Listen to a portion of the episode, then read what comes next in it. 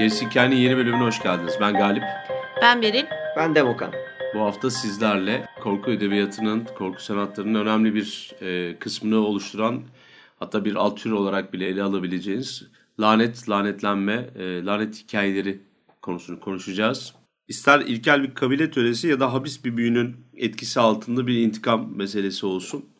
Ee, ne oldu fark etmez. Doğaüstü korku konuşuyorsanız işin içinde değişmez olarak e, geçen bir tane hadise var ve korkunun bir alt türü olarak da çok seviliyor. Bunun adı da lanet. Lanet e, çok yaygın bir konu. Dünya üzerinde her yerde e, bahsi geçen bir şey. Bazen beddualarla karıştırılıyor. Bazen ritüeller nedeniyle o kültürlerde olmayan şeylere doğru atfediliyor. Mısırlarda olduğu gibi. Ama yine de her daim etkisini koruyor. Modern zamanlarda çok göremiyoruz belki. Çünkü hani artık başka lanetler söz konusu. Ancak e, korku edebiyatını, korku sanatını, korku sinemasını çok ciddi etkilemiş, ele almış bir konu lanet. Bu hafta sizlerle lanet konuşacağız. Evet,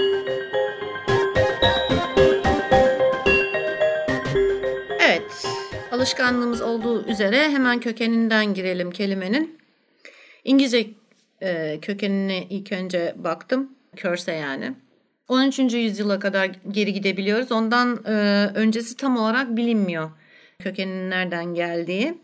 Fransızca kurus yani öfke veya Latince kursus ders anlamında veya öğreti anlamında course anlamında e, olabileceği düşünülüyor ama tabii kesin bir hani nokta atışı budur gibi bir fikir yok Evet. ortada. 13. yüzyıla yüzyılda e, ilk rastladığımız kursa gelirsek yani Curse'ün geldiği e, nokta kötücül ve zarar vermek için edilen dua anlamında açıklanıyor. Fakat tabii lanetin yani Curse'ün pek çok açıklaması var. Ben araştırırken özellikle baktım. Tabii bu şeye göre değişiyor. Yani dinsel açıdan mı ele alıyorsunuz yoksa işte antik dönemden mi ele alıyorsunuz veya işte fiction yani kurgu bakımından mı ele alıyorsunuz? Hepsinde bir değişik e, tanım ortaya çıkıyor. Fakat sonuçta birleştikleri bir şey var. Birine zarar vermek için yapılan dua veya büyü e, veya kötü söz. E, bir de beyne baktım ben. Şey itibariyle yani eş anlam itibariyle ya da bazen yerine kullanılabiliyor beyin olarak. İzlandik dilde yani ne oluyor? Kuzey dilinde diyelim. Bunny yani death, ölüm anlamında. Ee, yüksek Almanca'da bano gene ölüm anlamında. Ee, Proto-Germanik dediğimiz e, de de aynı şekilde. Eski İngilizce'de bana ve Orta İngilizce'de bane olarak yani bana bane olarak dönüşüyor. Sonuçta da zaten günümüze kadar bane olarak geliyor. Bane'in karşılığı da mutsuzluğa ve ölüme e, sebep olacak. Tabii bunun içine birçok şey e, katabilirsin. Talihsizlik, hastalık, keder, Evet. e, yas vesaire gibi olumsuz duyguları da katabiliyoruz. E, bununla e, damgalanmak anlamında. E, şimdi biraz bunun tariflerine gelelim dedim ya demin farklı farklı tarifleri var diye. Mesela e, Arapça sözlük anlamına baktım, lanete baktım. O da lanattan yani lan kökünden geliyor. Bu da Allah'ın sevgisinden yoksun olmak ve insanların sevgisinden yoksunluk anlamına taşıyor. Tabii bu sıfat olarak da kullanıldığı yerler var ama biz o sıfat konusuna girmeyeceğiz. Çünkü zaten sıfatı işlemiyoruz. Evet. Yani ta- tam olarak adı işliyoruz. Bizdeki başka bir tanımı da beddua zaten. Yani çok güzel tanımlayan bir e, şey diyebilirim, sözcük diyebilirim beddua için. Çünkü gerçekten hani bu bir şeyle olabilir, büyüyle olabilir veya işte direkt ağızdan çıkabilir. Kötü bir güçle karşındakini etkilemek.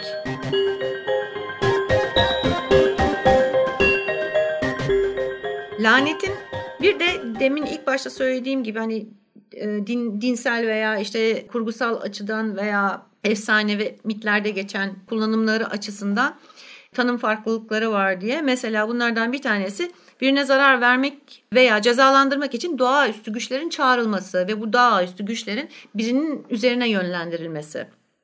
Söz veya ritüelle veya okumayla. Hedef gösteriyorsun. Hedef gösteriyorsun. Yani aslında sırtına bir hedef tahtası çiziyorsun. Ya da damgalıyorsun. Aslında damgalamak da burada güzel bir kelime e, bu açıdan.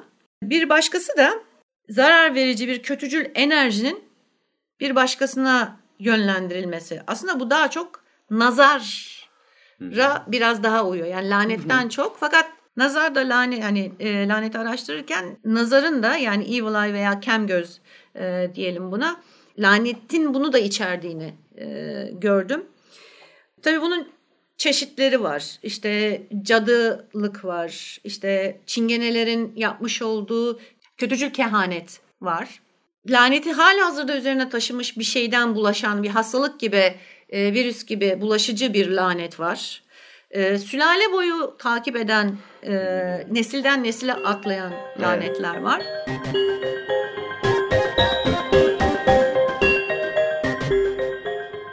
lanet işi birazcık da bu terimin bir çatı kavram olması nedeniyle karışıyor aslında. Nazardan, kemgözden, ondan sonra kısa süreli edilen bedduadan, bir de gerçekten de lanet gibi lanet olan bir şeylerden bunları ay- ayrıştıramıyorsunuz. Bunların hepsini e, toplanılan bir sepet oluyor aslında lanet. Bu sepetin adı. Birkaç tane özelliği var ve e, ayrı ayrı insanlar bunu bir teknik olarak çözümlemeye çalışmışlar bugüne kadar. Antropolojide ya da hani e, biraz daha halk bilimde üzerinde durulmuş belli şeyler var. Belli bir zaman sonra bile devam etmesi var mesela.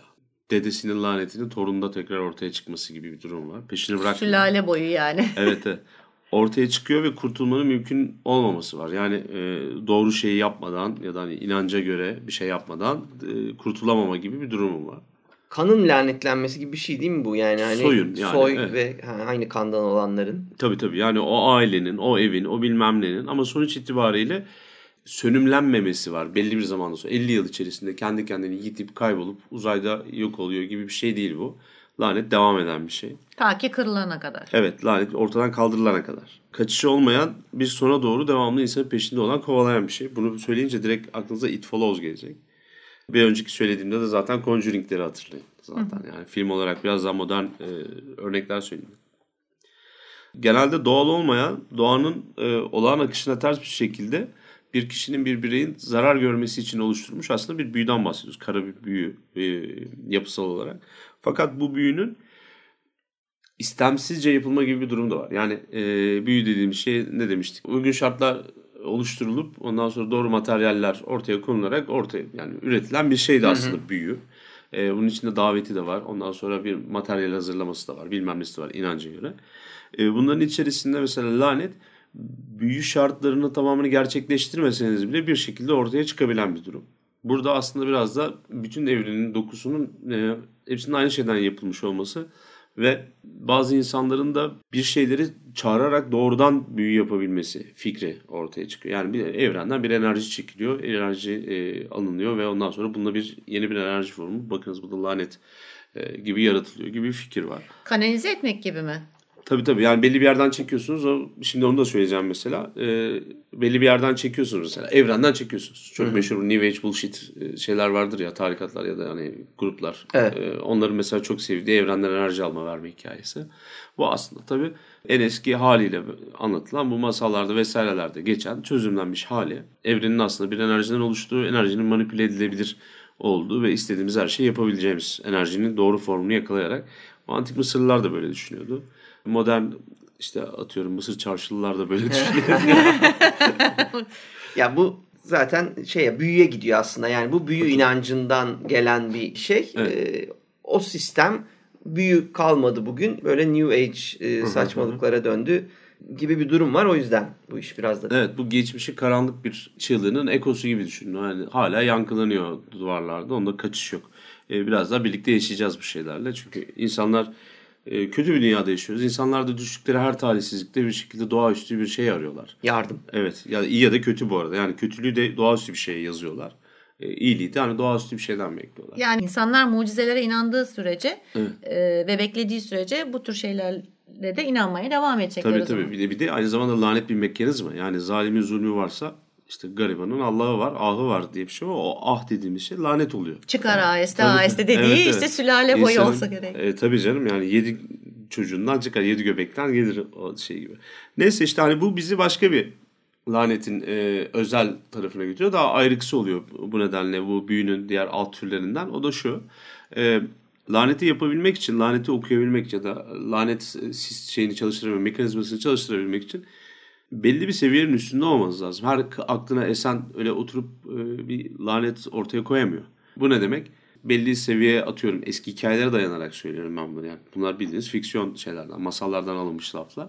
Ya, ya işte hani simyacı oluyorsunuz. Belli bir seviyenin üzerinde bir büyücü oluyorsunuz. İşte kem göz nazar ortaya koyuyorsunuz. Ya işte hani bu şey gibi düşünün. E, Pamuk Prenses'in cadı e, annesi gibi düşünün.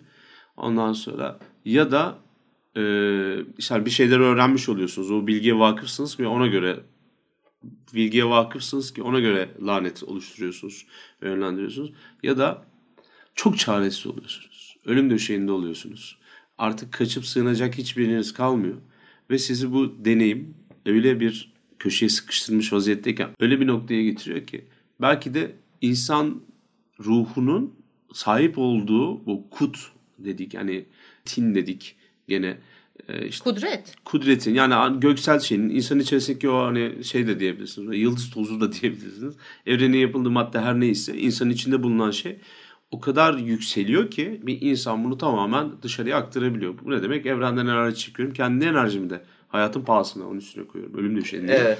Ve öyle bir lanet, öyle bir bela sarıyorum ki yani o da on numara oluyor. Ama çok da garip. Yani gerçekten çaresiz vesaire olmanız lazım. Bu ah gibi yani ızdıraptan, kayıptan, hastalıktan veya çok derin üzüntüden kaynaklanan bir güç toplanması gibi bir şey. Onu kendi üstünde topluyorsun ve kime şey yapıyorsan gene aynı bir, bir şeye kanalize ediyorsun Evet. ama. Yani işte evet odaklanma gibi de düşünebilirsiniz. Bazısı 30 sene çalışıp mesela nasıl odaklanacağını öğreniyor ya da öyle paternler üzerinde testler yapıyor atıyorum. Fantastik bir düzlem konuşuyoruz.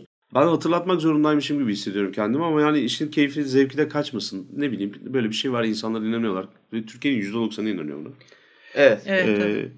Kimden azarlık yok? ne bileyim ya ben annemden gördüm aldığım bir şey o benim. Ben onu kaybetmem yani. Bu e, ateist olmanızla falan alakası evet, yok. tabii, geleneksel bir şey oluyor. Evet evet. Hiçbir din ya da e, ideoloji bana annemin hediyesini veremez yani. Ya yok tabii bu şimdi sosyal dokuyu karıştırmamak gerekiyor Evet. gerçekten. Bizlerin kültürel altyapısı, öğretisi bu ülkenin öğretilerini inançlarla hiçbir zaman karıştırmamalıyız. Yani böyle sürekli biz bütün çocukluğumuz, gençliğimiz boyunca çevremizden duyduğumuz kelimeleri bugün hala söylemeye devam edilmesi sizin bir şeylere inandığınızı göstermez. Sadece lafın ağzınıza takıldığını ya da işte bir hediyenin yanı taşımamız ona inanmamızı gerektirmez. Bunu sadece bir obje olarak, hediye olarak e, onu e, Düşünmek lazım. ha, yanımızda bulundurduğumuzu düşünmek de lazım. Bir de güzel abi. Yani. Tabii tabii yani İnşallah maşallah kelimeleri eyvallah lafları falan ben seviyorum. Ben doğru kodlamışım onları mesela. İnsanlar şey diyorlar.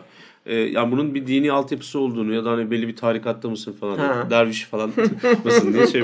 Değiliz yani çilemizi dolduruyoruz gerçi onda bir şey yok da. Ben seviyorum. Çünkü hoş bir rengi olduğunu düşünüyorum bu kültürel kodların. E, ve bunları taşımak da benim hoşuma gidiyor. Bir de modernize laflar değil de eski laflar özellikle bizim yaş hattımızda hala kullanılan de e, çok şeyler. de, laflar modernize. Yani. modernize olmuş kelimelere e, tamam, onları da kullanıyoruz ama bu eski reflektif e, şeylere lafları hala e, çeviriyoruz konuş özellikle konuşma esnasında. Evet. Bence daha renkli oluyor o yüzden. Kesinlikle katılıyorum. Şimdi hani e, burada yeri gelmişken şimdi hani tekrar lanet konusuna dönelim. Lanette de başka bir tane şey var mesela. E, belirtmem gereken bir örnek var. Bunu Neil Gaiman Kaplan Kaplan e, kitabının ön sözüne yazıyordu. Jean Telemek de üzerine geçiyordu. Yani Jean Telemek ışınlanmak gibi bir şey. Bütün evrenin üzerine kurulduğu şey Kaplan Kaplan. Alfred Bester kitabında. Ondan sonra e, orada zor durumda kaldığı için mesela bir, bir test esnasında arkadaşların şimdi tam hatırlayamadım ama kahramanımız Profesör e, Jante'nin bir su kabında e, tankında kısılı kalması ve ölmek üzereyken bir anda hani ışınlanabilmesi başka bir yerde ıslak bir şekilde belirmesiyle başlıyor mesela hikaye. Bu bütün dünyayı değiştiriyordu. Çünkü hani istemsizce de olsa kendi potansiyelinin en son noktasına kadar gelmiş ölüm anındayken hı hı. ışınlanmayı gerçekleştirebiliyordu. İnsanlar da bu oturup bunu hani tersine mühendislikle bozarak hani ne yapabiliriz, nasıl çevirebiliriz, ışınlanmayı tekrar nasıl gerçekleştirebiliriz diye üzerine bakıyorlardı. Bu janta örneği çok benziyor buna. İnsanlar gerçekten de en artık ölüme en yakın olan e, anı hissettikleri anda ki daha sonra e, Martyrs filminde falan da kullanıldı galiba. E, en yüksek enerjiyi salıyorlar gibi bir bakış var.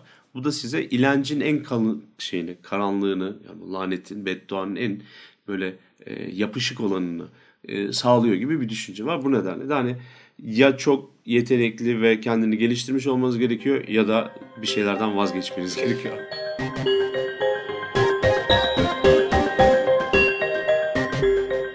Eğer kudretli bir şeyin lanetinden bahsediyorsak e, söylenmesi gerekecek dünyanın büyük çoğunluğunun inandığı Tanrı'dan gelen lanet e, mevcuttur. E, bir de ondan ben kısaca bahsedeyim o zaman. Bu da her zaman olduğu gibi bir eski ayete gidelim bakalım diyeceğim. Yasanın tekrarı 27 ile 29'un arasında bir lanetler var ki evlere şenlik. Burada sadece bana tapacaksın.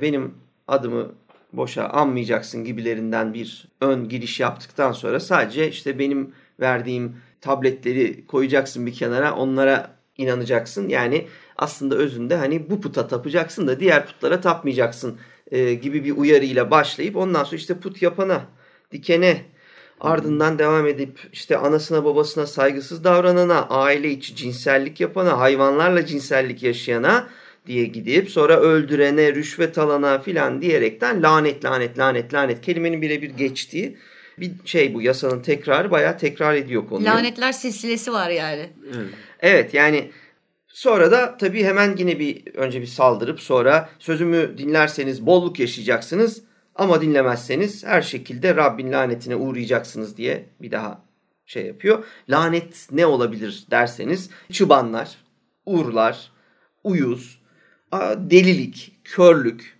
art, ha yani bu bu vücutsal olanlar artı mesela bir kadın seveceksin, nişanlanacaksın. Nişanlın seni başkasıyla aldatacak. Psikolojik. Ondan sonra ev yapacaksın, içinde yaşayamayacaksın. Tamam mı? Bu tam en savunmalı olman gereken yeri orada oturamayacaksın. O orayı yıkıyor. Bağ dikeceksin, üzümünü toplayamayacaksın. Ürünlerine ulaşamayacaksın. Diyerekten bu gidiyor. Yani burada ben anlatmaya girsem o sadece e, yasanın tekrarını zaten okusak e, bir saat sürer program boyunca anlatırız. Bu daha çok şey gibi değil mi? Ne, nedir adı? Tam hatırlayamadım şimdi. İşte hani koca bir kazan çorba olsun ama kaşığın kısa olsun falan gibisinden şeyler vardır. Biz tabii profesyonel şeyimiz bu olmadığı için evet. uzmanlığımız ve duayı tam Derin tutturamadım. Kıyamadım gene. Çatal verirdi çünkü herhalde kötü niyetli bir olsa. İşte burada da gene hani, kaşık vermiş evet, diyorsun evet. yani. Ha, bu, burada da işte e, Rabbin eğer ona uymazsan, ona onun dışında başka tanrılarla muhatap olmaya devam edersen başına gelecekleri söylediği, seni tehdit ettiği bir bölüm var. İşte Eyüp 2'de de mesela şey var o da ilginç. Tanrı şeytan işte dünyada gezer gezmiş biraz sonra geliyor. Tanrı'yla bir muhabbete giriyorlar. Orada ne yapıyordun diyor. İşte geziyordum diyor şeytan. Bak diyor esas gezerken arada Eyüp'e bak diyor. Ne kadar diyor inançlı bir arkadaşımız diyor. Bana diyor hiç diyor şeyini inancını bozmaz hep iyilik yapar filan diyor. Şeytan da ya onun rahatı yerinde o yüzden diyor. Sen onu bana biraz ver bak ben neler yaptırıyorum diyor. Tanrı da iyi al bakalım ne yapıyorsan yap diyor. Bu sefer zavallı Eyüp'e şeytan Tanrı da ona test objesi olarak verdiği için bu sefer o ona vücudunda çıbanlar kaplamaya filan başlıyor ama Eyüp karizmayı çizdirmeyip şeyi bozmuyor. Tanrı'ya yakarıyor ama iyi olmaya devam ediyor. Bir de tabii şu şey meselesi de önemli. Exodus'ta da e, Mısır'dan çıkış 20'de de mesela Rabbin adını boş yere ağzına almayacaksın. Rab bunu yapanı cezasız bırakmaz gibi. Daha çok var da şimdi dediğim gibi hepsini söylememize gerek yok. Önemli olan burada bir en büyük gücün inanılan en büyük varlığın bile aslında bir korkutma amacı güttüğü ve inancı sağlamlaştırmak için insanları o sistemin içinde tutmak için laneti biz kullandığını görüyoruz, görüyoruz. bu kitaplar aracılığıyla.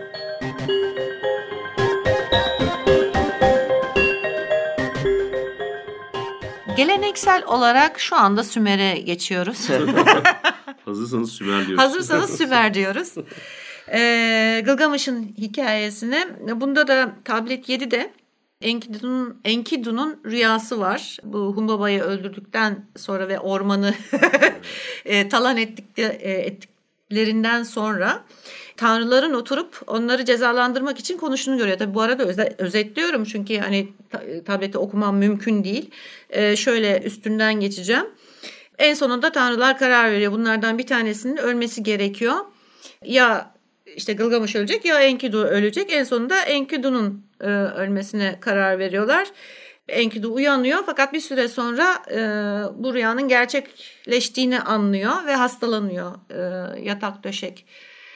Verdiğin örneğe çok güzel uyuyor bu. Tam böyle ölüm döşeğinde Enkidu lanet etmeye başlıyor ve onu kendi vahşi, kendi vahşi ortamından çıkarıp onu insan kılığına sokan yani e, vahşi kılığından modern kılığa mı sokan diyeyim? Ne Şehirleştiren işte ha. hani böyle e, normalde dağda kırda yaşayan bir yaratık insan. Neyse öyle diyelim. E, onu yaşadığı vahşi ortamdan çıkarıp e, ve vahşi kimliğinden çıkarıp e, değiştiren tapınak fahişesine lanet okumaya başlıyor. Diyor ki eğer beni kendi ortamımdan almayıp benim beni hayvanlarımdan uzak bırakmasaydı e, beni olduğum gibi vahşi bırakmış olsaydı benim başıma bütün bunlar gelmeyecekti Gelmez. ve lanetlenmeyecektim bu şekilde e, diyor. Hmm.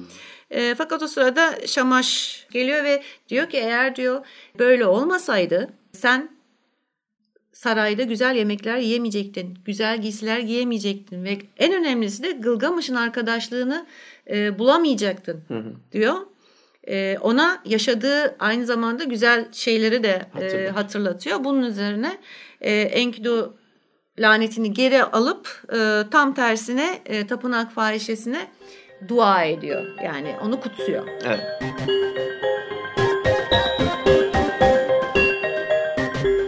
Bir de şey ezberden söylüyorum. Ee, gene Gılgamış'ta geçen bizim Gılgamış'ın İştar'la karşılaştığı zaman İştar'ın aşkını reddederken ki tiratlardan bir tanesinde vardı. İşte sen sevgilin olan Tammuz insana aşık olan e, çobanların tanrısını işte hani e, lanet ettin, kurda çevirdin. Bu lanet yüzünden onu takip edenleri hatta kendi sürüsünün çoban köpekleri onun peşine saldırdı. İşte hani peşine düştü vesaire gibisinden. İnsanlar onu lanetlediler, taşladılar gibi bir şey kısmı da var. Yani lanetin bir çıktısını da orada görüyoruz. Ben de hep örnek olarak bunu biraz da muziplikle beraber kurt adam hikayesine hı hı. benzetirim, çeviririm. Yani kurtla e, sürü vesaire işleri hep birliktedir bu en son Anadolu Kalku'da da zaten böyle bir kurt adam hikayesi yazmıştım. Evet. O nedenle de bunun kökeninin Gılgamış'tan geçtiğini bir daha söylemek istedim. Çünkü e, iyi bir lanet e, sonucunu görüyoruz orada. Yani lanet lafının bedduanın bir yere vardığını iyi anlatıyor orada Gılgamış.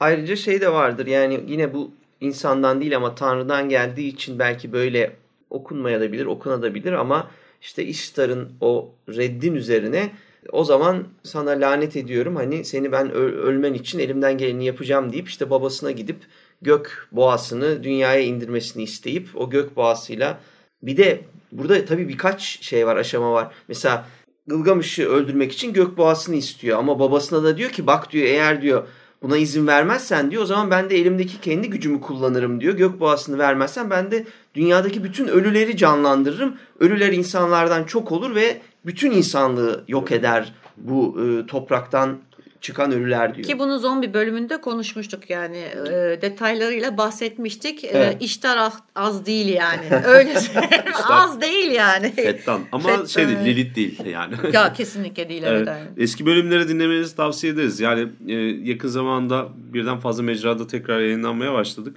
ve belki de bizi sadece yayınlanan bölümlerimiz kadar insanlar tanıyorlardır dediğimiz gibi biz büyü üzerine özellikle bugün referans vererek hani büyüyle konuşmuştuk.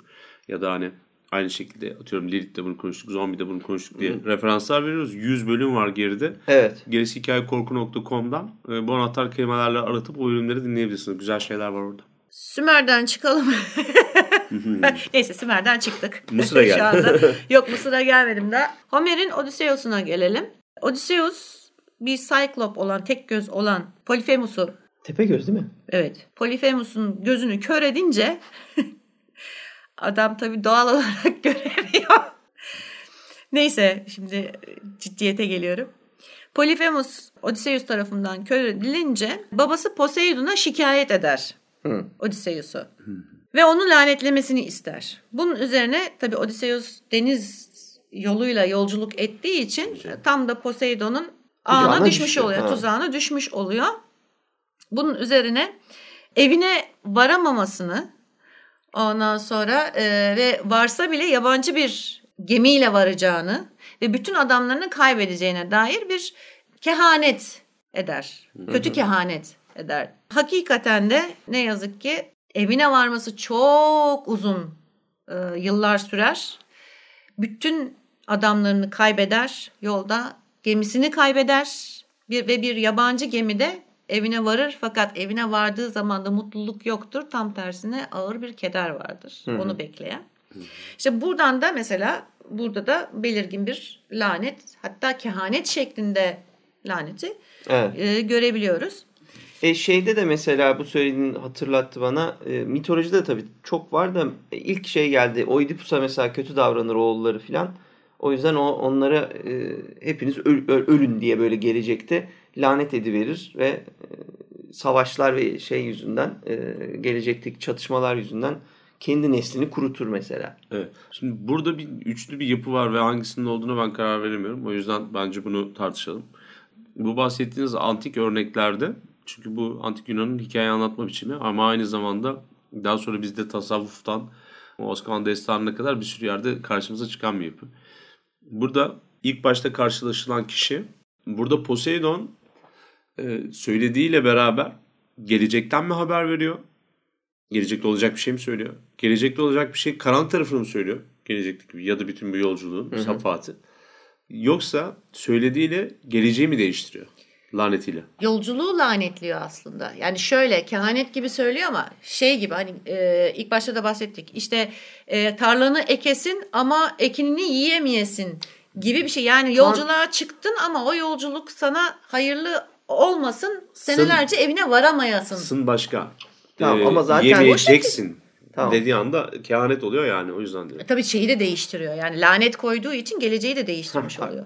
Sonuçta bu bir tanrı olduğu Evet. için şimdi burada iş biraz orada. Yani tanrıların tahmin ediyorum tanrıların bütün kehanetleri aslında da bir Bu şekilde. lanete ya da iyi yöndeyse de iyi bir şekilde e, bir şeye dönüşür. Yani onlar müdahale ediyorlardır. Bu lanetler her zaman ya, tanrı yapıyorsa zaten bildiği bir şeyden bahsediyor. Gerekiyorsa yazıyorsa- kaderi değiştiriyor. Evet. Olduğunu ben varsayıyorum. Ama Tanrı dışındakilerde de benzer şeyler var. Yani bu atıyorum beddua ile şu olsun bu olsun falan. Biraz önce Belin'in Var. söylediği örnekler var ya. Var. İşte hani orada bir karmaşa olduğunu düşünüyorum da bunların hepsi gelecekle ya da talihle. Talih aynı zamanda şans, aynı zamanda da safahatı ifade eden bir şey. Yani hayatı e, ifade eden bir şey. manipüle etme gücü olduğu için. İşte, ben bir örnek vereceğim ben sana. Virgil'in Aeneas'ından bir örnek vereceğim. Ee, bu da işte Truvalılar e, seyahat ediyorlar gene deniz üstünde. Aeneas'ın liderliğinde e, bir fırtına geleceğini görerek bir Harpi adasına sığınıyorlar. E, Adada ne var ne yok ne kadar e, işte hayvan varsa kesip biçiyorlar kendilerine ziyafet çekiyorlar. Fakat bu sefer Harpiler fena halde öfkeleniyor çünkü e, yani şeyin ötesinde kıyım yapıyorlar adada. Evet bu arada da e, harpiler de bu işte kanatlı dişi e, yaratıklar değil mi? Evet, Pençeli evet. filan. Kuşa da benzer- Kuşa benzeyen kadın vücutlu. Aynen öyle. Harpiler tabi saldırıyor. E, saldırdığı için diğerleri de karşılık veriyor ve tabi harpilerden e, pek çok e, zayiat oluyor. Bunun üzerine harpilerin başı e, lanet okuyor. Diyor ki masanızı yiyene kadar gideceğiniz yere varamayacaksınız diyor. E, tabii bunlar hani bakıyorlar ki lanet geliyor. Tabii birazcık da tedirgin oluyorlar. Neyse yola çıkıyorlar. Hakikaten yol uzadıkça uzuyor, uzadıkça uzuyor. Bütün yiyecekleri bitiyor falan filan derken Tiber Nehri'nin ağzına varıyorlar. Sahile çıkıyorlar. Meyve falan vesaire topluyorlar. Yanlarında da kas katı ekmekler var artık. Yani yenmeyecek durumda. Ne yapalım bunu tepsi gibi masa gibi onları da şey yapıyorlar. Meyveleri üzerine koyup yiyorlar. Fakat meyvelerle doymuyorlar. Ne yapacaklar ne yapacaklar yiyecek başka bir şey yok. Enine sonunda bir şekilde başlıyorlar ekmekleri yemeye. Sonra işte Truvalılardan bir tanesi diyor ki ha diyor bakın diyor lanet gerçekleşti. Biz masa yaptık bu ekmekleri masalarımızı yiyoruz diyor. O zaman gittikleri yere vardıklarını anlıyorlar. Ha. Güzelmiş. Bu bana şeyi hatırlattı. Tamamen alakasız. Bakın acaba bana kim lanet okudu diye düşünüyorum. Askerde öyle bir ben nöbet sırasında benim adımı yazmamışlar. Akşam yemeğini kaçırdım. Bir döndüm yiyecek hiçbir şey yok. Bir tane yarım ekmek var ama iki günlük filan ekmek. Yani böyle açıkta kalmış. Baya tuğla gibi bir şey. Bir tane de limon buldum. Bir de tuz buldum. Ekmeğe limonu sıkıp yumuşatıp biraz tuz ekip onu kemirip böyle Aa. yarım ekmeği ondan sonra bütün gece midem yandı tabii yani hani askerde bunu da yaşamadım demeyeyim. Biri lanet okumuş demek ki bana. Evet ya ermişsin lan ayak üstü. Havalanmış olman lazım seni biraz yükselmiş olman gerekiyor. Ya şey davası da var tabii burada değil mi? Ee, bunların hepsi bir şey öğretiyorlar. Bir mana bulunuyor ve insan kendini aşıyor. Ondan sonra lanet ortadan kalkıyor aslında. Bu bayağı bildiğiniz bir masal formu. Yani e, denileni dinlemiyorlar. Başlarına gelmedik kalmıyor. En sonunda da ilk başta denilen şeyin farklı bir versiyonuna tekabül ediyorlar. Neredeyse Midas'ın hikayesine kadar, Midas'ın lanetine kadar hepsinde de aynı format var.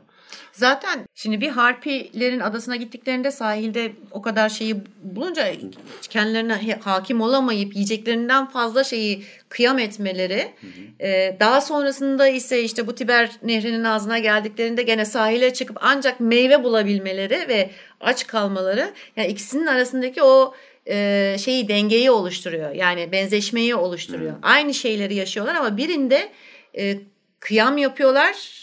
O yüzden hani karınları doysa dahi lanetleniyorlar. Öbür tarafta da e, yiyecek ancak meyve bulabiliyorlar ve e, ellerinde olanı yani yenecek durumda olmayan şeyi yiyerek o şeyi ödüyorlar. Evet.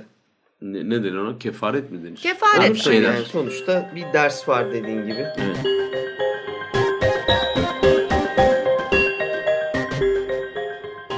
Kral Midas'a atfedilen iki tane hikaye var aslında. İkisi de lanet hikayesi. Gene madem antikten gittik onun üzerinden geçebiliriz. Mitolojide önemli yer tutan mevzulardan bir tanesi. Aynı zamanda bir sürü oyuna, e, tiyatro oyununa, bir sürü masala ve daha sonra da bir sürü hikmet hikayesine de temel teşkil eden bir şey var, yapısı var. Kral Midas'la alakalı e, tam olarak bilemiyorum ama bana biraz iddia geldi bunlar. E, A- Wikipedia'dan okuyorum. A- e, Asur kaynaklarındaki adıyla Muşkili Mita, M.Ö. 738 ve M.Ö. 696 yıllar arasında Frigya'nın Polatlı'da kurulmuş olan başkenti Gordion'da yani Ankara'da yaşamış olan efsanevi Frigya kralıdır. Krallığı gibi yaşamı ve ölümü üzerine de mitolojiler yazılmıştır diye bir ön bilgi vereyim. Ee, bizim burada hayatı hikayesi, ölümü vesairesi ya da hani kulaklarının neye benzediğiyle alakalı e, teknik şeylerle bir işimiz yok. Biz direkt masalına ve gerisindeki hikayeye zıplıyoruz. Evet. Ee, günlerden bir gün şarap tanrısı Dionysos'un yol dışı Satiros Frigya'yı gezerken Midas'ın gül bahçesinde uyuyakalmış. Satiros'u bulup 10 gün 10 gece sarayında ağırlayan Midas'ın konukseverliğinden etkilenen Dionysos kralın bir dileğini gerçekleştireceğini söylemiş. Kral Midas da her dokunduğunun altına dönüşmesini ve böylece daha zengin olmayı istemiş. Ancak yemek için dokunduğu yiyecekler, içecekler ve ünlü gül bahçesi bile altına dönüşünce Kral Dionysos'tan bu uğursuz gücü geri almasını istemiş. Güç dediğimiz şey aslında ne oluyor? Bir istek bir anda lanete dönüşür gibi bir hikmet var bunun arkasında. İyi düşünmeden bir şeyler diledin mi başına genelde gelen şey hep lanet oluyor. Evet. Şimdi abi bu punchline'ı geçtikten sonra da en önemli prestij kısmı bence masalın şu. Ben bunu çok seviyorum. Ee, Midas'ın bu durumuna acıyan tanrı Dionysos, e, tanrı Dionysos krala Paktolos ırmağında yıkanmasını söylemiş. Bu ırmakta yıkanan Midas her tuttuğunun altına dönüşmesinden kurtulmuş ve o günden bugüne bu ırmakta bulunan altın parçacıkları bu efsaneye bağlanmıştır. Havamızı attık. En güzel yarı bence hikayenin burası. Eşek kulaklı Midas olayında tamamını okumayacağım galiba. Ee, ama gene de bahsedeyim. Müziğin, sanatların, güneşin, ateşin ve şiirin tanrısı Apollon ve kır tanrısı Pan. Pan çok ezik kalmış burada. Ee, arasında yapılacak bir çalgı çalma yarışmasında Midas yargıçlardan, jürilerden biri olarak seçilmiş. Kır tanrısı kavalıyla hoş sesler çıkarıyor ama Apollon'un gümüştenleri her çalgıdan üstünmüş. Apollon çalmaya başladığında Musalar bile durup onu dinlermiş. Ee, yargıçlardan ikincisi dağ tanrısı Timolos yengi çelengini Apollon'a vermiş. Zafer takı diye de geçer ya yengi çelengi deniyormuş ona. Ee, ama Midas oyunu yarışma sonunda Pan'a yönelik kullanınca Tanrı Apollon çok kızmış ve güzel müziği ayırt edemeyen kulaklar insan kulağı olamaz sana eşek kulağı yakışır diye Midas'ın kulaklarını eşek kulağına dönüştürüvermiş.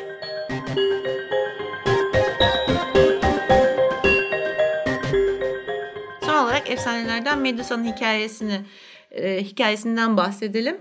E, Medusa üç Gorgon kardeş bunlar biliyorsunuz. Ölümlü olanı. Fakat şöyle bir şey var. O çok çirkin haline dönüşmeden evvel aslında Medusa altın saçlı son derece güzel bir kadın. Ve Athena'nın rahibelerinden bir tanesi. Tabii bunun yüzünden de bakirelik yemini etmiş. Fakat Poseidon çapkın Poseidon diyelim. çapkın Poseidon gelip e, Medusa'yı e, baştan çıkarıyor. Güzelliğine kapılıp. Medusa da yeminini unutup Poseidon'la evleniyor. Sana adalar alacağım diyor. Aynen. Sana şu adaları alacağım diyerekten. E, bunun üzerine Athena çok kızıyor ve e, onun Poseidon'u baştan çıkaran güzelliğini elinden alarak e, o güzelim saçları her bir telini yılana çeviriyor. E, iğrenç bir görüntü veriyor ona ve her baktığını e, taş etmesi üzerine bir lanet yerleştiriyor. Yani bu da önemli lanetlerden bir tanesi. Yani yemini bozup lanetlenmek. Evet. Bir de bu gerçek dünyada olduğuna inanılan lanetlerden de e, biraz e, bahsedelim. Evet. Mesela e, Cengiz Han'ın mezarı meselesi vardır. Cengiz Han'ın mezarı bulunursa eğer işte müthiş bir işte savaş çıkacağı, yeniden dünyanın bütün dünyanın son gününün yaşanacağı, mahşer gününün geleceği üzerine bir kehanet var.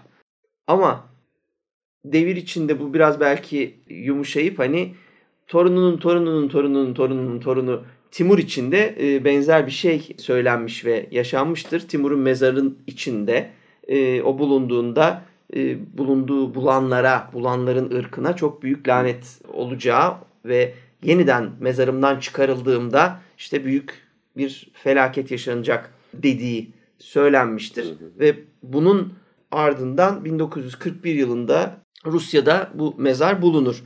Ve bu lanetten bahsedilmesine rağmen doğal olarak mezarı bulanlar bunu önemsemez ve e, Timur'un mezarından çıkarırlar. Ertesi gün Almanya'nın Rusya seferi başlar. Bunu buna bağlarlar. E, ve Rusya seferi tabii özellikle ilk başında müthiş kayıplar vermelerine sebep olur Rusların. Büyük acılar çekerler.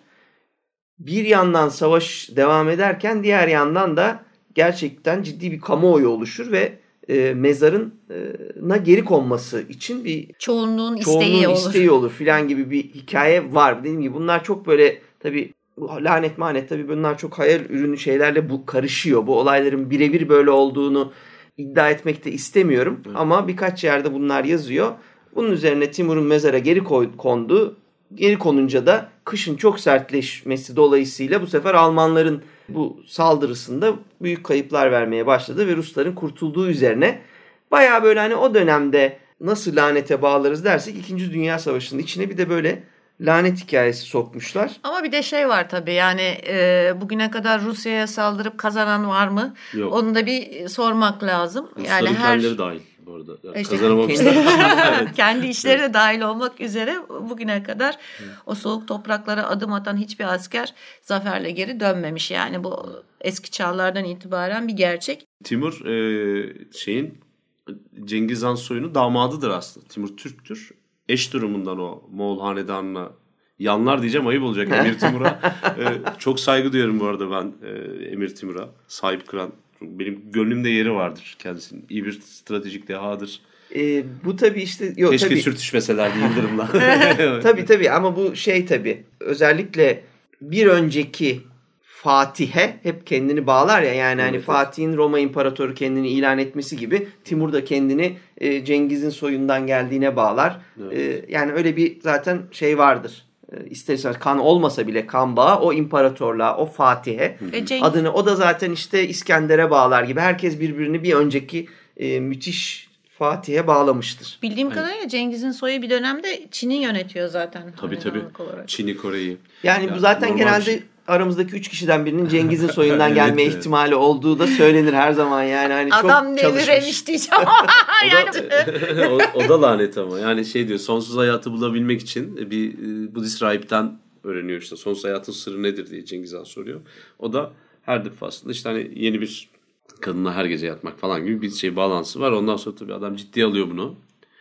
Ve ölene kadar galiba bu iş devam ediyor. Bir neydi? %30'u muydu? Bu gen haritasını kendi Çok başına büyük düşün- olduğu söylenir binlerce kadınla. Sa- sadece sevişmesinden değil savaşmasından da kaynaklanıyor. Onu da biliyorsunuz. Çünkü çok ciddi bir aynı zamanda yıkım getiriyor.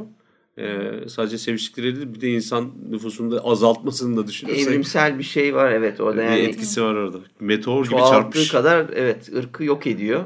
Evet. Bu haremlerdeki 3000 güzel, 5000 güzel hikayesi de büyük ihtimalle köken olarak herhalde alışkan ya da alışkanlık olarak ona dayanıyor mu acaba diye merak etmeden kendimi alamıyorum. Yani normal ama şimdi hani şey Yani geleneksel diyorlar ya, olarak hani onun yaptığını devam ettirmek e, Yok gibi evvelden bir de şey. var bir. Ya şey de var tabii şimdi işin, insanın şak- işin şakası antik dönemlerden itibaren var. Yani bütün antik dönemlerde kralların, imparatorların çok kadınla beraber olması neredeyse bir gelenek haline almış. Bunun sebebi de e, şuna veriyorlar tabii hani açgözlülüğü falan filan bıraktılar artık.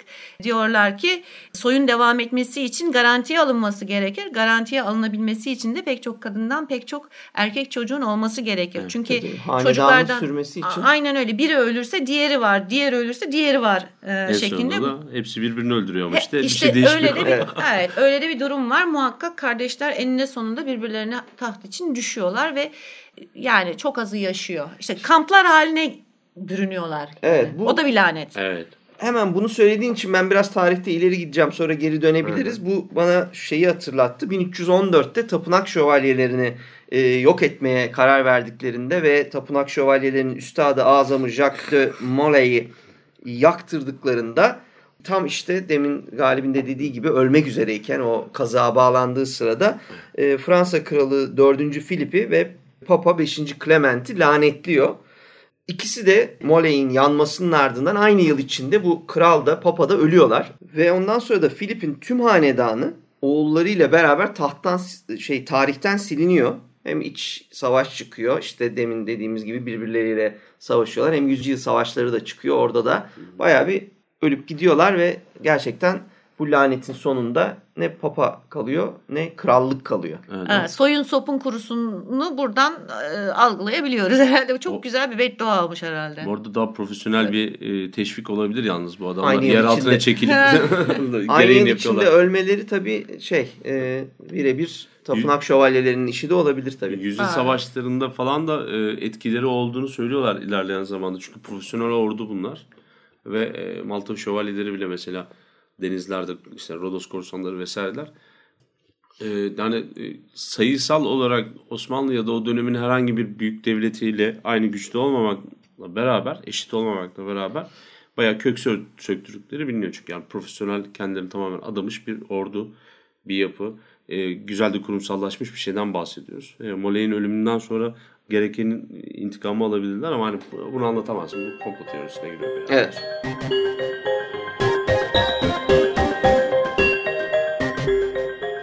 Çoğumuzun bildiği Tutankamon'un laneti var. Hemen hemen nerede? Mumya'da bahsettik. Ee, Hayaletli hayaletli evlerde bahsettik. evlerde bahsettik. Yani birkaç bölümde bahsettiğimiz e, gediklisi olan bir konu. Şeyde bile, Home bölüm- Invasion'da bile bahsettik galiba. Evet, bölüm Kilit derken. bölümlerin gediklisi olan bir e, konu. E, bildiğiniz gibi mezar açıldıktan sonra e, lanetleneceği söyleniyor. Mezar açılıyor. Carnarvon rivayete göre evinde ateşler içinde bilinmeyen bir hastalıktan ölüyor. İşte Evet. ölmeden önce köpeği uluyor. Saatler sonra köpeği ölüyor. E, ve o kazıda bulunan pek çok kişinin lanete uğrayarak öldüğü söyleniyor. Ama e, geçen bölümlerde de bahsettiğimiz gibi böyle bir şey yok. 80-90 yaşına kadar yaşayan kazıda bulunmuş kişiler var. Evet. Aynı zamanda soy sop olarak da var. Yani soyu sopu da lanetlenmiyor. Bir rivayette işte mezar açıldıktan sonra ortaya çıkan gazlar e, yüzünden zehirlenme vesaire şeklinde e, bir takım açıklamalar vardı. Ama Ee, bunların da yani hani gerçek, gerçek olamayacağını bilimsel- biz evet. özellikle Mumya'da e, detaylı bir şekilde konuştuk. Aynen öyle. Yani e, yaratılmış bir lanet hikayesi diyelim ya da kurgulanmış bir lanet hikayesi. Adamın öleceği varmış, köpeğin de öleceği varmış. Belki de orada yedikleri bir şeyden Ben- zehirlendiler. O da olabilir. Ben başka bir şey e, söyleyecek. Özellikle bu senin e, Cengiz Han'dan verdiğin örnekle e, Tutankamon'unki ve daha pek çoğunki e, özellikle Mısır Mısıroloji Hmm. diyelim. Egiptoloji de geçen bu mezar laneti e, konusu e, aslında daha evvel de bahsettiğimiz gibi insanları hırs, özellikle hırsızları e, korkutmak için yapılan bir şey. Büyük ihtimalle Cengiz için de aynı e, şey geçerlidir. Mezarına bulunmasını istememiş, talan edilmesini istememiş. Çünkü e, o zamanlar mezara değerli şeyleriyle birlikte gömülmeleri adetmiş. Hatta e, karıları ve karıları ve hizmetçileriyle gömülenler var. Tabii tabii atıyla filan. Atıyla vesairesi şuyla buyla. Araba e doğal olarak doğal olarak bunun bozulmasını istemiyorlar. Çünkü kendi inançlarına göre de mezar bozulduğu zaman diğer tarafta rahat edemeyeceklerine dair e, inançları var bu antik insanların. Evet. O yüzden bu bir çeşit uyarı mekanizması. Yani eğer inancınız varsa tabii bu sizi uzak tutuyor. Ha, hiçbir şeye saygınız yoksa tabii hiçbir şeyi uzak tutamaz değil mi? Tutankamon'la alakalı bir iki tane bilgi var. Beril'in söylediklerine ekleyeceğim. Bir tane hadise var. Bir iki hadise var. Bunlardan birincisi bu e, mezarın kapısında yazdığı iddia edilen ki öyle bir şey var gerçekten yazıyor bir şey. Onu okumuştuk. İlk Evet, bölümlerde bölüm okumuştuk. E, metin e, çok sık kullanılan bir şey değil. Antik Mısır'da öyle sokakta insanlar birbirine beddua ederek gezmiyorlar. Yani lanet bela okumak falan şey değil. e, hoş değil. Evet. Bugün de öyledir yani. Böyle herkes durup dururken kimse kimseye Allah belanı versin demez. Neden? Çünkü ağır bir şeydir bu. Yani gerçekten bir Allah olması ya da bela olmasıyla alakası yok bunun. Kimse böyle saygısızlık etmek istemez. Ve bazen de yani antik Mısır gibi e, dini hayatın her yerinde, medeniyetin her yerinde yaşayan toplumlarda bazı şeyleri bazı kişilerin, bazı seviyelerin dile getirmesi daha doğru oluyor. Mesela hani herkes ilmi olmayan kişilerin hani oturup bilmem ne duasını okuyamaması gibi durumlar söz konusu atıyor. Burada da benzer bir durum var. Neredeyse Firavun seviyesindeki insanların bu tarz lanetler, bu kadar ciddi şeyler e, söyleyebileceği bu metinlerden ortaya çıkan şey bu. Yani öyle kapıya gidip de herkes bir şey anlatamıyor. Zaten Tutankamon'u biliyorsunuz kendisi bir prens daha sonra da Firavun olarak hayatını kaybediyor. Burada bahsi geçen şeyi şöyle bir altın çizmek gerekiyor. 1920'ler tam bir müzeler zamanı. Herkesin hayal dünyasının içerisinde kaybolmuş, yitirilmiş uygarlıkların e, her gün neredeyse köşe başındaki satılan gazetenin üzerinde yazdığı gibi pıtır pıtır bir yerlerden bulundu. Ne Truva'nın, ne Sümer'in, ne Hitit'in e, hepsinin ayrı ayrı araştırıldığı, böyle hani bir sürü buluşların falan yapıldığı, Mezopotamya'nın gözde olduğu, Mısır'ın zaten 200 senedir araştırılıp Mısır hieroglif dilinin falan çözüldüğü zamandan bahsediyoruz. O kadar e, hype tabir edeceğimiz şey, o ilgi o kadar yüksek ki zaten e, müzeler tamamen dolup taşıyor bu mumyalarla vesairelerle. O nedenle de ortada yani mumyalar ölü bili- bu- biliyorsunuz bu arada. Yani yüzleri falan görünüyor. Bunların sanduka falan değil bunlar. Ve binlerce senedir zaten iyi şans getirsin diye sağdan sola mumyalar alınıp satılıyor falan. Yani Mısır'a giden herkes zaten bir mumya alıyor. Öyle oryantalizm evvelinde bir saçma bir şey de var. Yapı da var Avrupalılar arasında. Hatta alıyor geçtik hani parça alıp yemek modası falan var yani hani. Tabii tabii Roma'da var mesela bu gene. Onu da söylemiştik şifa olarak falan diye. Neyse böyle bir hadise var. Bunun olduğu yerde de neredeyse hiç dokunulmamış. 1922 yılında da Lord Carnarvon'un beraberindeki bir araştırma seferi ortaya çıkıyor. Onun finanse ettiği ve e, dokunulmamış bir mezar buluyorlar. Yani içeride Tutankamon'un yatağı falan duruyor. Öyle söyleyeyim size. İşte kullanılan baltalar, oradan çıkan müzik aletleri. Daha sonra 1940'larda galiba BBC'de bunu çalıyorlar. Böyle bir zurna gibi bir şey var oradan çıkan. İç organları koydukları bu kanopi dedikleri şeyler var ya. Ha urun değil mi? Urun, o ha, kavanozcuklar. urun. Kavanoz deyince daha şey gibi oldu. Böyle kışlık gibi. Kışlık Kavanoz, organ. evet. Ya, konserve kavanozu. konserve ha bravo. Ee, neyse böyle bir şey var. Yani gerçekten e, bulunuyor ve çok büyük bir heyecan yaratıyor. Çünkü hani o dönemde herkes bunun üzerinde. Hikayeler bunların üzerine yazılıyor falan derken tak Tutankamon'un mezarı ortaya çıkıyor. Zaten hani hangisi hangisini doğurdu bugün bile tartışmalı. E, mumyalara ya da Mısır'a karşı bu kadar yüksek bir ilgi olmasaydı gidip kimse de belki Tutankamon mezarını aramayacaktı falan gibi bir durum var. Ama kesin olan bir tane şey var. Lord Carnarvon oraya gitmeden evvel zaten teşhisi konulmuş bir zatül celp hastası. Plörezi hastası ve yani durumu da iyi değil. Kendisinin oraya gittiğinde de durumun ağır olduğu söyleniyor. Şimdi hani siz e, Avrupa'dan, İngiltere'den kalkıp evinizden şey gidiyorsunuz. Mısır gibi farklı bir coğrafyaya gidiyorsunuz. Kolay şeyler değil bunlar. Ekvatora yaklaştıkça zaten bütün kimyası değişiyor vesaire. Adam yaşlı, şuydu buydu derken 3 ay sonra gidiyor. Her şeyi e, bırak. Yani Londra'nın iklimiyle Mısır'ın iklimi arasında dağlar kadar fark var. Isı farkı zaten sadece öyle bir hastalığa sahip insanı Evet. e, rahatlıkla götürür yani. Akciğer rahatsızlığı olduğu için zaten orada tozu toprağı başka bir seviyeye geçmiş oluyor. Bir de yoruluyor da. Şimdi kocaman bir heyecanla oradan oraya koşturuyorlar. Bunlar mezar açıyorlar. Bir de yani bugün tatile giderken bile Mısır'a aşı olunup gidiliyor arkadaşlar. Yani o zaman bilinmeyen bir sürü bu tarz şey orada mikroplar vesaire. Yani tabii ki gördüğünüz gibi e, lanetten bahsediyoruz ama e, bu lanetlerin gerçek olduğuna filan inanmadığımızda ortada. Yani şunu demek istiyordum ben ama dönem itibariyle Tutankamon'un mezarı vakası bir lanet seviyesine yükseltilebilecek bir işti. Hatta yani o mezar bulunmasaydı zaten Tutankamon'un değil Ahu Tutankamon'un falan mezarı gibi bir şey olurdu. Tutankamon. Ondan sonra bir şey olacaktı yani o kaçınılmaz bir durum olarak düşünün. Orada bahsi geçen şeyleri de hani bazen heyecan yaratmak için gençten e, insanlar da hani bilmem kimin mezarı, mumyalar ayaklandı falan YouTube kanalları yapıyorlar ya. Hepsi yalan yani boş beleş muhabbetler. Şeye inanmayın yani e, orada böyle gerçekleşen bir şey yok. Bir de o dönem mesela çok keyifli hikayeler çıkıyor. Lovecraft'lar, Robert Bloch'lar falan. Evet. Çok ciddi e, Kutulu dışında, Kutulu mitosunun dışındaki hikayelerine baktığınızda %80'ini bu mumyalar, eski Mısır falan teşkil ediyor. Tabii çöllerde geçer. Çok yani şeye Aynen öyle. kurgu, kurguya çok e, şey kattığı Evet. yatsınmaz yani. O kurgusal, çok kurgusal olarak biz de yanındayız hikaye olduğu sürece.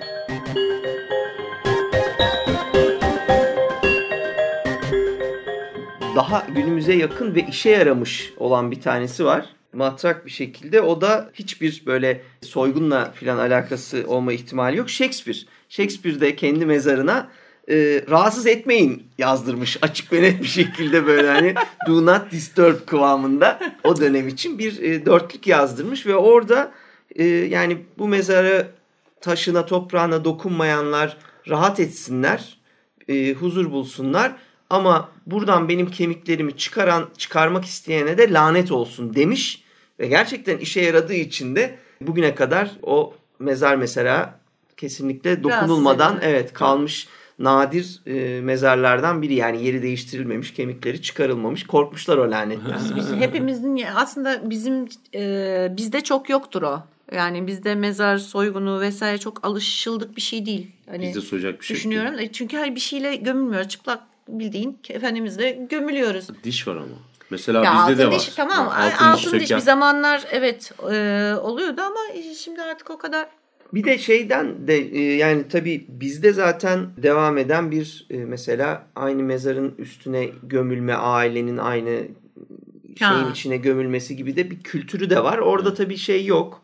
İngiltere'de bildiğim kadarıyla ona dair bir şey yok ama İngiltere'de de adam kemiklerinin e, başka birileri için çıkarılıp yenilerinin konulması diye bir şey var. Yer doldurmak açısından. Bir de e, tabii şöyle bir şey var. E, eski dönemlerde tam olarak anatomi gibi bir yani legal bir şekilde anatomi dersi olmadığı için insanlar kazıp ceset çıkarıp e, onun üzerinde çalışıyormuş. Mezar hırsız e, hırsızlığının büyük bir bölümü de bundan kaynaklanıyor. İnsanı Evet. çalışmak için yapılan e, Evet, evet doktorlar çok adam çaldırıyor. e, evet aynen öyle. 1800'lerin Bunun hikayesi de başında, var. 1700'lerde falan çok yaygın o. Dediğin doğru. Zaten şeyin hikayesi de birebir Frankenstein'ın içinde de aynen bunu biz buluruz zaten yani o Evet, evet. mezardan çalınan parçaları da kullanır Ya yani. anatomi öğrencilerinin bunu hani adam öldürmüşler midir onu da bilmiyorum. ama Mesela benim aklıma şey geliyor. bence.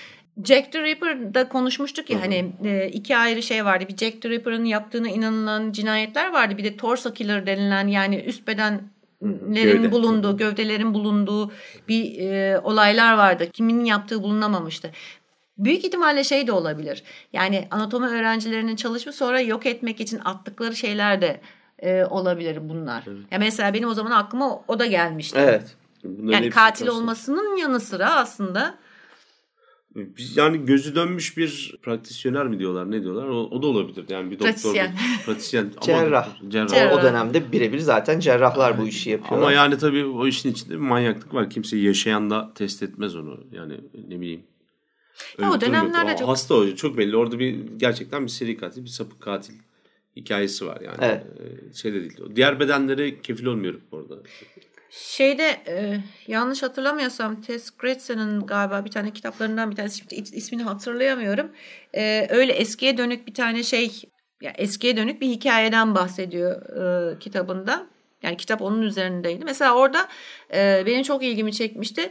Adamlar eli dezenfekte etmek gibi bir şey bilmiyorlar. Yani o anda yani o dönemde e, el dezenfekte edilmeden hasta bakılıyor veya tedavi ediliyor. Ha, mikrop kavramı olmadığı Mikrop için kavramı aynen aynen öyle.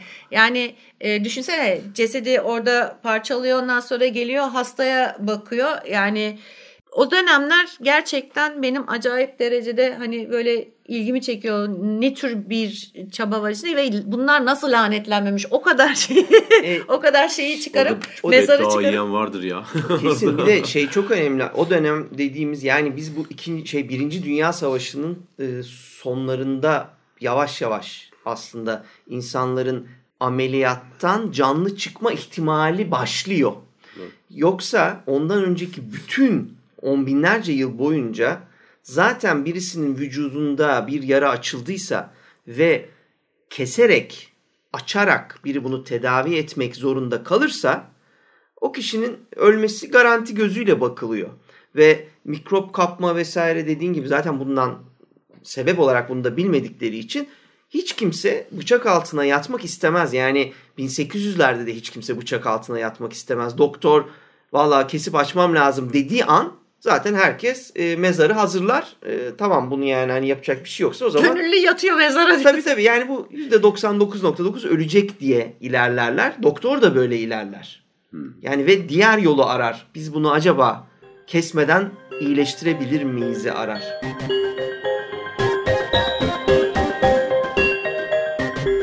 Şimdi biraz da sinemadan da kısaca bahsedelim istiyorum. Biz şimdi yine uzun uzun zaten lanetin kökeninden girdik. Dildeki yerinden başladık. Mitolojideki örneklerinden hikayelere, kurguya ve gerçek olaylara da girdik ama ayrıca sanattaki laneti uzun uzun dolu dolu bir başka bölümde de konuşuruz. Ama kısaca şu sinemadan bir bahsedeyim istiyorum. Sinemada genelde bu lanet işi görsellik açısından bence daha eğlenceli olduğu için e, obje üzerinden gidiyor. Daha, daha da doğrusu obje üzerinden gidenler daha eğlencelidir. Çok popüler olmuştur. Bu tıpkı işte Karayip korsanlarındaki mesela Aztek altınları gibi bir örnekten bahsediyorum. O çok yeni oldu tabii. Geçmişe birazcık gidersek en sevdiklerimden biri mesela Evil Dead'deki Necronomicon kitabının kullanılmasıdır. Orada bayağı net bir şekilde insan derisiyle kaplanmış bir kitabı bulup o kitabın içinde bunu sakın okuma yazmasına rağmen açıp e, okunması mesela laneti üstüne çekmeye güzel bir örnektir. Ben de hemen çok minik anekdot olarak söyleyeyim ve bir cümleyle geçeceğim. Ee, eskiden insan derisiyle kitap kaplanması yaygın bir şeymiş bu arada arkadaşlar. Bir ara Londra'daki British Museum'un galiba ya da kütüphanesinde falan bulunan bazı kitaplardan huylanıp test yapmışlardı ve bir, yani biyolojik testlerine falan baktıklarında birçok kitabın insan derisiyle Kaplandığını kaplandığını buldular. görüyorlar. Daha dayanıklı ya da daha esnek bir, bir özelliği var galiba. Şey gibi değil ama nedir adı? Ee, vahşice e, düşünülmüş, planlanmış bir şey, bir kötülük, bir Evil Dead değil yani. Olay oradaki sonda son derece fonksiyonel baktıklarını düşünüyorum. Herhalde Pratik daha uzun süre yani. gidiyordu. E, ucuza gelmiş demek istemiyorum ama yani birileri ölüyor falan devamlı. Yemiyorsanız derisini kullanıyorsunuz. Yani orada bir dönem öyle bir şey yaşanmış. Bu dediğin gibi şeye benzemiyor çok. Ee, İkinci Dünya Savaşı'ndaki kampta derilerden işte e, lambalara kılıf filan yapmaları gibi bir şey değil tabii Evet, ki. Ee, o- öyle bir vahşilikten bahsetmiyoruz. Sonra çok keyifli olan Hellraiser'ın mesela küp bulmacası vardır. Hani Rubik kübünden önce Hellraiser'ın küp bulmacası vardı diyebiliriz. Orada da e, o küp bulmacayı bulan her kimse çözdüğü çözerse eğer çözdüğünde boyutlar arası bir kapı açılıyor ve Cenobite'lar dünyaya geliyor. Sen bunu bilmediğin halde bayağı o işlemi yaparak aslında başına laneti açmış oluyorsun ve Cenobite'lar vallahi kardeşim buldun bulmacayı çözdün. O yüzden bundan sonra bizle geleceksin deyip seni alıp götürüyorlar. Ee, böyle ne bir- kadar minnoş söyledi. Açtırdın kutuyu söylettin kötü iyi oldu. Bir de orada şey de var ya bu Alaaddin sihirli lambası göndermesi de vardır o yani e, kutuyu o küpü okşuyorsun anladın mı E, lamba gibi içinden bir cin çıkıyor olayı. Clive Barker'ın direkt bir makalesinde okumuş muydum ya da bir röportajında ama bir- bildiğim bariz bir öyle bir gönderme var Cenobite'ların e, bir anda belirmesi ortaya çıkması kancaları Aha. değil de diğer kısımları biraz Alaaddin'i andırıyor. Evet evet tabii ama bunda ben daha çok şeyi bu senin söylediğin bir atıf olarak kesinlikle orada. Ben daha çok tabii o Rubik küp meselesini açma sebebim ciddi ciddi o böyle açılıyor, dönüyor, yeniden Evet, takılıyor filan böyle o e, bulmaca havası çok net yani onu çözmen gerekiyor. Öyle herkesin çözebileceği bir şey gibi düşünmüyorum ben yani bazıları çözünce o lanete uğruyorlar. E, çok daha teknolojik bir tane şey vardır. E, Poltergeist'taki televizyon mesela. Yani Evet. televizyonun kendisi bir lanetli bir şeye dönüşür. Oradan ruhlar gelir kızı alır. Sonra kızı oradan geri çekme. Yani var olmayan bir başka boyutun içine çekiverirler. Şimdiye kadar verdiğin iki örnekte de biliyorsun boyut var değil mi? Evet. Açılması gereken bir boyut var mesela. Lanet demek ki lanetlerden bir laneti serbest bırakmanın bir yolu boyut açmak oluyor. Evet. Evet. Yani aslında boyutla haberleştiriyor bu şey gibi. Yani obje orada kilit. Obje, oluyor. evet, yani bu- Anahtar kilit oluyor. Obje meselesinin sinemada çok kullanıldığı için biz de işte az bahsettik. İşin obje tarafından daha çok e, Tanrı tarafından söylenen ya da işte büyüyle oluşturulan e, ölüm anında birinin söylediği birkaç sözle ya da çalışmış büyücülerin yaptığı lanetlerin dışında bir de böyle objelerin lanetlenmesi var. Sinemada en çok bu popüler oluyor. Stephen King'den bahsetmeden olmaz. Kristin vardır. Lanetli arabamız. Daha yani üretim aşamasında e, insanlara zarar vermeye başlar. Hani kaput e, onu tam şey bağlantıları yapan sonra adamın eline kapanarak elini kırar. Öyle başlar. Ondan sonra bütün lanetini adım adım önce sahibine yardım etmek amacıyla e, kullanıyormuş gibi görünse de genç işte delikanlıyla beraber ona kabadayılık eden lisedeki işte arkadaşları vesaire onları öldürmeyle başlayıp sonra ta ki sahibini e, öldürmeye dönüşene kadar böyle pek açıklaması olmayan ama bu işte modern dediğim gibi Poltergeist'ta televizyon, Kristin araba e, gibi şeyler de var.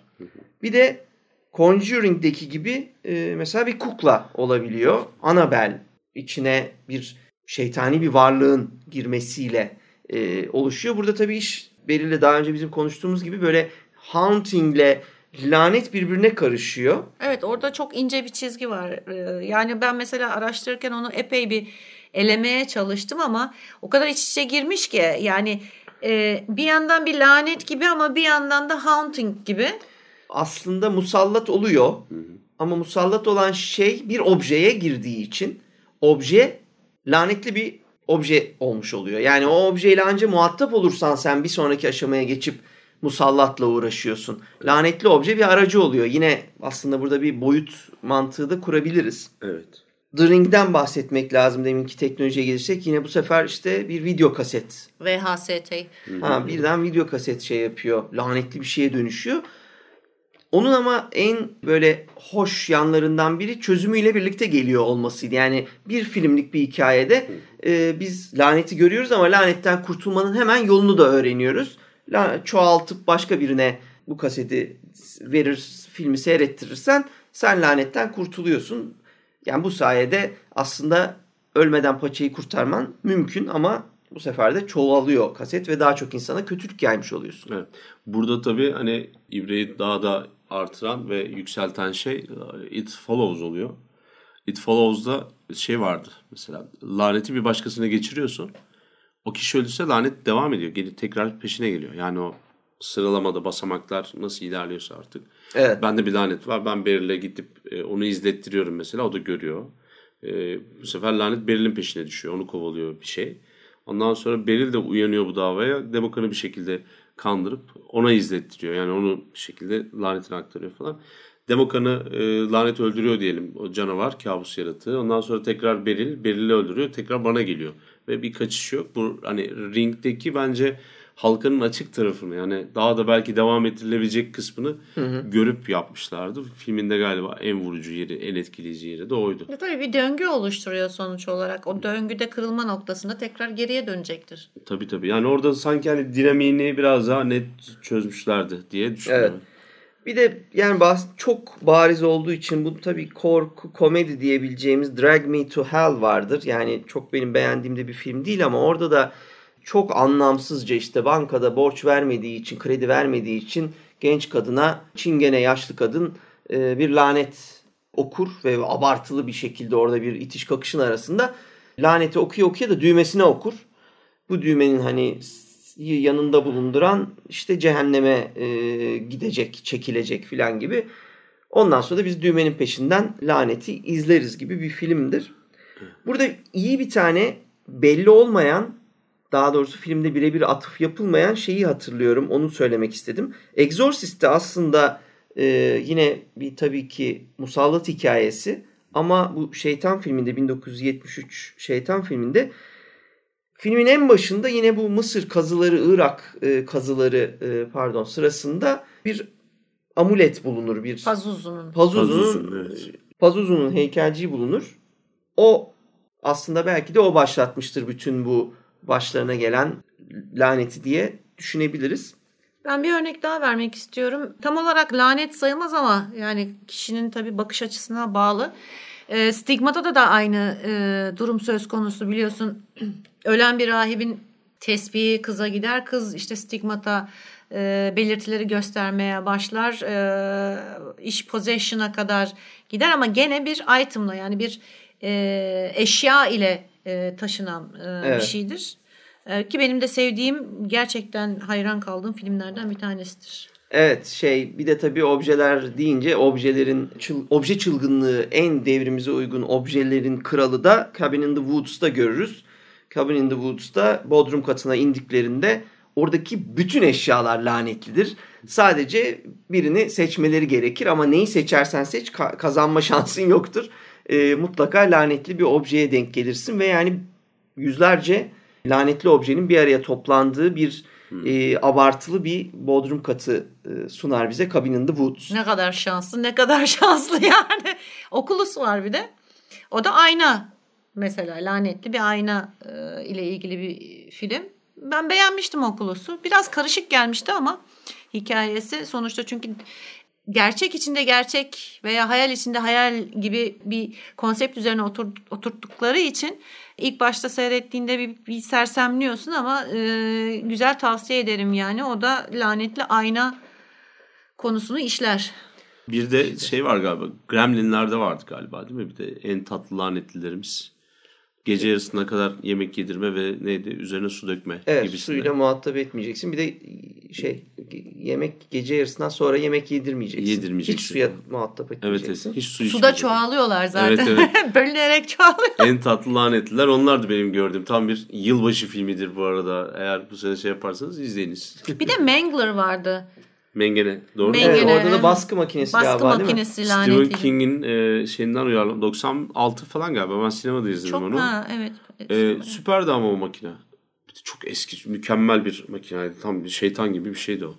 E, Kristin'deki aynı ruhu yansıtıyor oradaki şeyde, kafada. Hı-hı. Benziyorlardı birbirlerine zaten tip olarak. Bir de uzak doğudan bir örnek verelim. Kore Vietnam yapımı olması gerek. E, Muoi diye bir film. The, Legend of a Portrait yani bir portrenin e, efsanesi. Burada Koreli bir e, yazar Vietnam'a gidiyor ve orada bir e, Muoi adında bir kızın portresinin hikayesini araştırmaya başlıyor. Pek çok kişi bu filmi sevmez ama benim bayağı hoşuma gitmişti film. Orijinal şeyler vardı işin açıkçası. Hmm. Bir de Shutter diye bir e, film var. Onu da severim. O da kötülük yap, kötülük bul tadında bir lanetlenmeydi. Onu da tavsiye ederiz. Özellikle son sahnesi benim oldukça hoşuma gitmişti. Evet biz bu hafta sizlerle kökeninden başlayıp hem kelime anlamından girip örnekleriyle mitolojide, dinde insanların nasıl lanet okuyabileceğine kadar girip işte laneti detaylı bir şekilde tartıştık ama işin ucundan sinemadan bahsettik ama sanatlarla olan ilişkisi için sinema ve edebiyatı yeniden konuşacağımız, detaylı konuşacağımız gelecekte bir program daha çekeriz. Şimdilik sadece bu gerçek dünyadaki hikayeler ve lanet hakkındaki görüşlerimizi paylaştık. Biz dinlediğiniz için teşekkür ederiz. Görüşmek üzere. Görüşmek üzere. Görüşürüz.